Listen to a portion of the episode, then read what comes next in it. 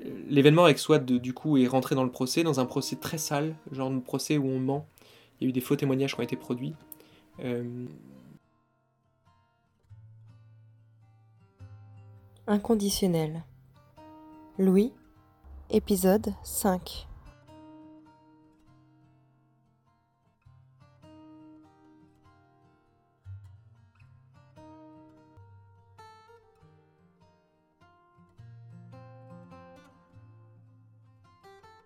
Faux témoignage ou extrapolation euh, sur l'état de ma mère.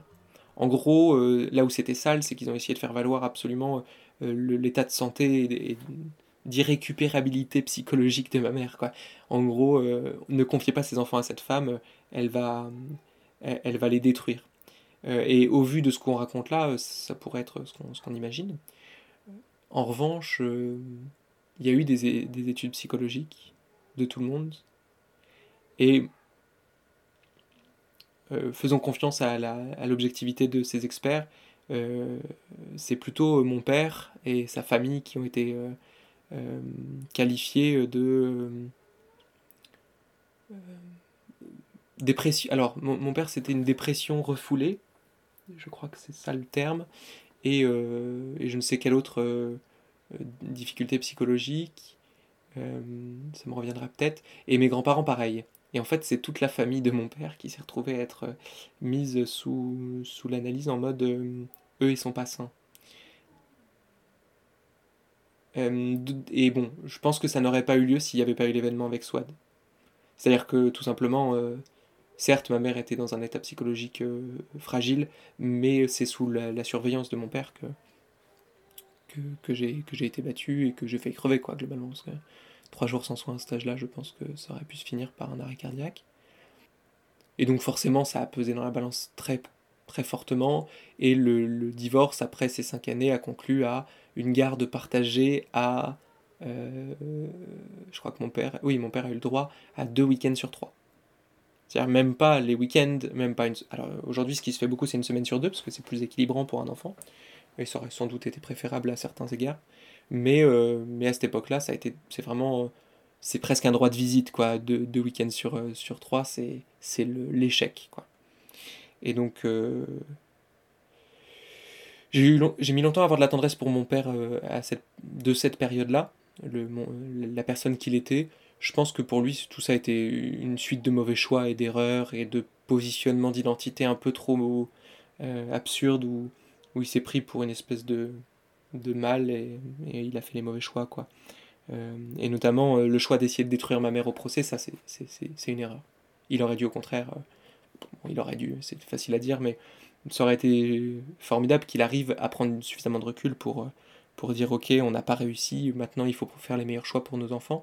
Ce qu'ils n'ont pas fait, quoi, ils ont continué à se faire du mal. Et, et là commence l'enfance dont je me souviens. Parce qu'à partir de. Avant, j'ai pas de. J'ai aucun souvenir que des images construites euh, qui sont issues euh, du cerveau de ma mère principalement. Un petit peu du cerveau de mon père, mais mon père m'a pas parlé, très peu. Je l'en ai beaucoup voulu d'ailleurs, ça en a pris plein la gueule d'être celui qui avait gardé le secret. Et je pense que là aussi ma mère elle a joué un sale coup parce qu'elle aurait pu l'appeler avant de, avant de me raconter le tout. Mais il se parlait plus, il se parlait plus du tout. Donc là l'enfance dont je me souviens, c'est une enfance où effectivement le week-end je vais chez mon père. Mon père est un homme très occupé euh, dans le travail, toujours en retard donc un mec sur qui on peut pas compter, euh, qui oublie des dates, qui euh, le père dont on n'a pas envie quoi, le père dont euh, qui, qui, fait la crise d'ado quoi, celui où on, lui jette la pierre. donc pendant longtemps ça a été le méchant, surtout que je vivais dans l'histoire de ma mère. Je, disais en, introduction que ce que je pense qu'on vit dans les histoires qu'on se crée sur soi et sur les autres, et les histoires que ma mère se crée sur elle et sur les autres sont pas saines. Et notamment dans l'histoire qu'elle a vécue, mon père était un bourreau, euh, elle était une victime. Et ça, ce, fameux schéma, bourreau, victime, sauveur, mon beau-père étant évidemment le sauveur du schéma, euh, ça, ça a été très néfaste parce que j'ai vécu dans cette histoire, sans aucun respect pour mon père, avec une vision voilà, de cette espèce de chevalier blanc qui était mon beau-père, mais qui, était un être, qui est un être assez taciturne, euh, très, très généreux, très sensible. Il a énormément de valeur, ça je, je, lui ai jamais dit merci, mais il, mériterait évidemment. Euh, il a rapporté un peu d'équilibre dans la force. Mais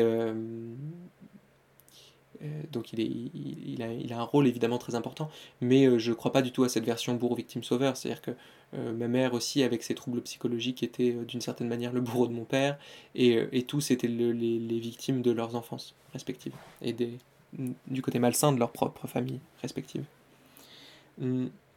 Donc voilà, un peu en faisant la navette, mon vrai ancrage était chez ma mère, euh, avec mon frère. Euh, et puis le week-end, on allait chez mon père, euh, dans un environnement qui n'était pas taillé pour nous. C'est-à-dire que c'était toujours... Bon, d'abord, il a vécu en concubinage avec une femme qui, est, toujours ma belle-mère, hein, mais j'ai jamais eu de lien proche avec elle, puisque je la voyais pas beaucoup et que j'avais très peu d'affection pour elle. On a une relation d'adulte maintenant qui est satisfaisante et, et où on s'entend correctement, mais mais il n'y a pas de, grand, amour quoi, qui traverse ça, alors qu'avec mon beau-père, il y a quand même beaucoup d'amour. Euh, et donc, euh, juste pour illustrer le truc, bah, quand il vivait chez elle, nous, on avait le, lit d'amis, quoi, de la chambre d'amis. on dormait dans le même lit avec mon frère.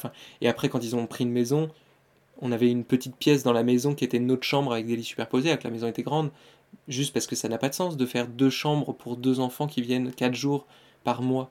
Mais ça n'a pas de sens d'un point de vue mode de vie.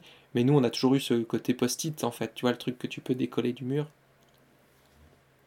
Pour te donner un exemple assez rigolo, euh, euh, quand j'ai. À, à, 20 ans, à un moment, j'ai fait prof d'impro, euh, d'improvisation théâtrale. Donc j'avais une classe, et c'était sur principalement des, des, enseignants. Mais il y avait aussi un monsieur d'une cinquantaine d'années, qui. un grand échalas avec des yeux bleus électriques, et quand je l'ai vu entrer dans la pièce le premier coup, je me suis dit, je suis allé le voir. Je sais pas pourquoi, c'est le seul. Je suis allé le voir, on attendait d'autres gens, tu vois, comme tu attends en début d'une session. Et, euh, je lui dis bonjour, t'appelles comment? Richard, etc. Je c'est marrant, tu me fais penser à mon père, c'est fou. Je lui dis tu, tu, fais quoi? Pourtant il était grand et tout, alors que mon, père est assez petit. Mais c'est ses yeux, son regard. Et je dis tu fais quoi? Il me dit ah je suis DRH. Je dis ah c'est marrant, dans quel secteur? Il me dit l'industrie pharmaceutique. Je dis ah c'est vraiment drôle parce que tu me fais penser à mon père et puis en plus t'as le même métier. Euh, ah bon, euh, c'est qui ton père etc. Ah, Frédéric, oui, bien sûr, etc. C'est drôle, euh, ah, bah, c'est super marrant que tu sois. Mais... Et je dis, ouais, bah, moi je suis, je, son, je suis son fils, quoi. Je, sais plus comment ça s'est dit, mais à un moment j'ai dit, je suis son fils. Il me dit, mais non, mais. Frédéric, il a qu'un seul fils, tu vois. Et, il a 13 ans. Et je dis, bah non, Frédéric, il a trois enfants. Un qui a 20, un qui a 22 et un qui a 13. Et en fait, mon père se présente dans le milieu professionnel comme le père d'un enfant. C'est-à-dire que la vie qu'il a créée après, qui est celle sans défaut, ou euh, en tout cas qui, qui a l'air d'être bien tenue, c'est la vie officielle, c'est la vie qu'on met sur Facebook. Tu vois ce que je veux dire? S'il avait eu un compte Facebook de l'époque, on n'aurait pas été dessus. Donc c'était c'était assez à ce moment-là j'avais déjà fait pas mal de deuil donc euh, ça m'a fait rire ça m'a fait rire parce que ça m'a fait plaisir de sentir que j'avais bien compris les choses assez jeune et que c'était pas une invention euh, que c'était pas juste de la colère mal dirigée que oui, il avait foiré, et oui, il avait essayé de cacher les trucs sous le tapis comme un con, euh, plutôt que d'affronter un peu les erreurs, où j'aurais eu beaucoup plus de respect pour lui pour ça. Euh, donc je manquais beaucoup de respect pour lui à cette époque-là. Euh, et voilà, après, bon, enfance. alors, ma mère a beaucoup compensé, je pense, notre, ses manquements. Elle s'est rétablie. elle a été mère au foyer jusqu'à globalement mon adolescence. elle a eu un autre enfant, une, fille, ma, ma soeur. Euh, et, elle a toujours fait des choix généreux pour nous. Euh, elle, elle m'a poussé aux bons endroits. Euh, j'ai compris assez tard, mais que j'avais beaucoup hérité de sa manière d'analyser les comportements humains. Je pense qu'on a une sensibilité commune sur ce que font les gens, leurs intentions réelles, ce qu'ils cachent, ce qu'ils montrent, ce qu'ils disent, ce qu'ils disent pas. une, sorte de sensibilité plus vibratoire que qu'une analyse de ce qu'on entend vraiment. Euh, qui est un peu euh, moi qui est mon métier maintenant, euh, et, et elle qu'elle a subi en fait. Et c'est, je disais que j'allais revenir à la notion d'exagération, mais elle exagère tout parce qu'en fait elle essaye de, de ramener les gens dans sa perception. C'est-à-dire qu'elle décrit ce qu'elle perçoit, pas ce qui est. Et c'est ça la différence, c'est qu'elle mélange les deux. Et donc elle te raconte des scènes, tu te dis mais c'est un, un dessin animé en fait, ça n'existe pas. donc tu mens. Sauf que j'ai compris plus tard qu'elle ne mentait pas. Euh, elle dit ce qu'elle ressent. Elle dit l'histoire qu'elle vit, elle. Mais c'est ça qui est dangereux, c'est que l'histoire qu'elle vit, qu'elle raconte, en, en l'exagérant, devient son histoire. Et donc son histoire, c'est euh, une sorte de dilatation des faits réels. C'est pour ça que c'est très compliqué pour moi de comprendre d'où je viens exactement, c'est que tout a été dilaté, peut-être que les faits étaient beaucoup plus condensés, mais le ressenti de ma mère, lui, euh, a pris toute la place, et etc. En tout cas, je pense que c'est un des Épisode 5. troubles qui, ont joué beaucoup sur sa personnalité, sur notre histoire. À suivre.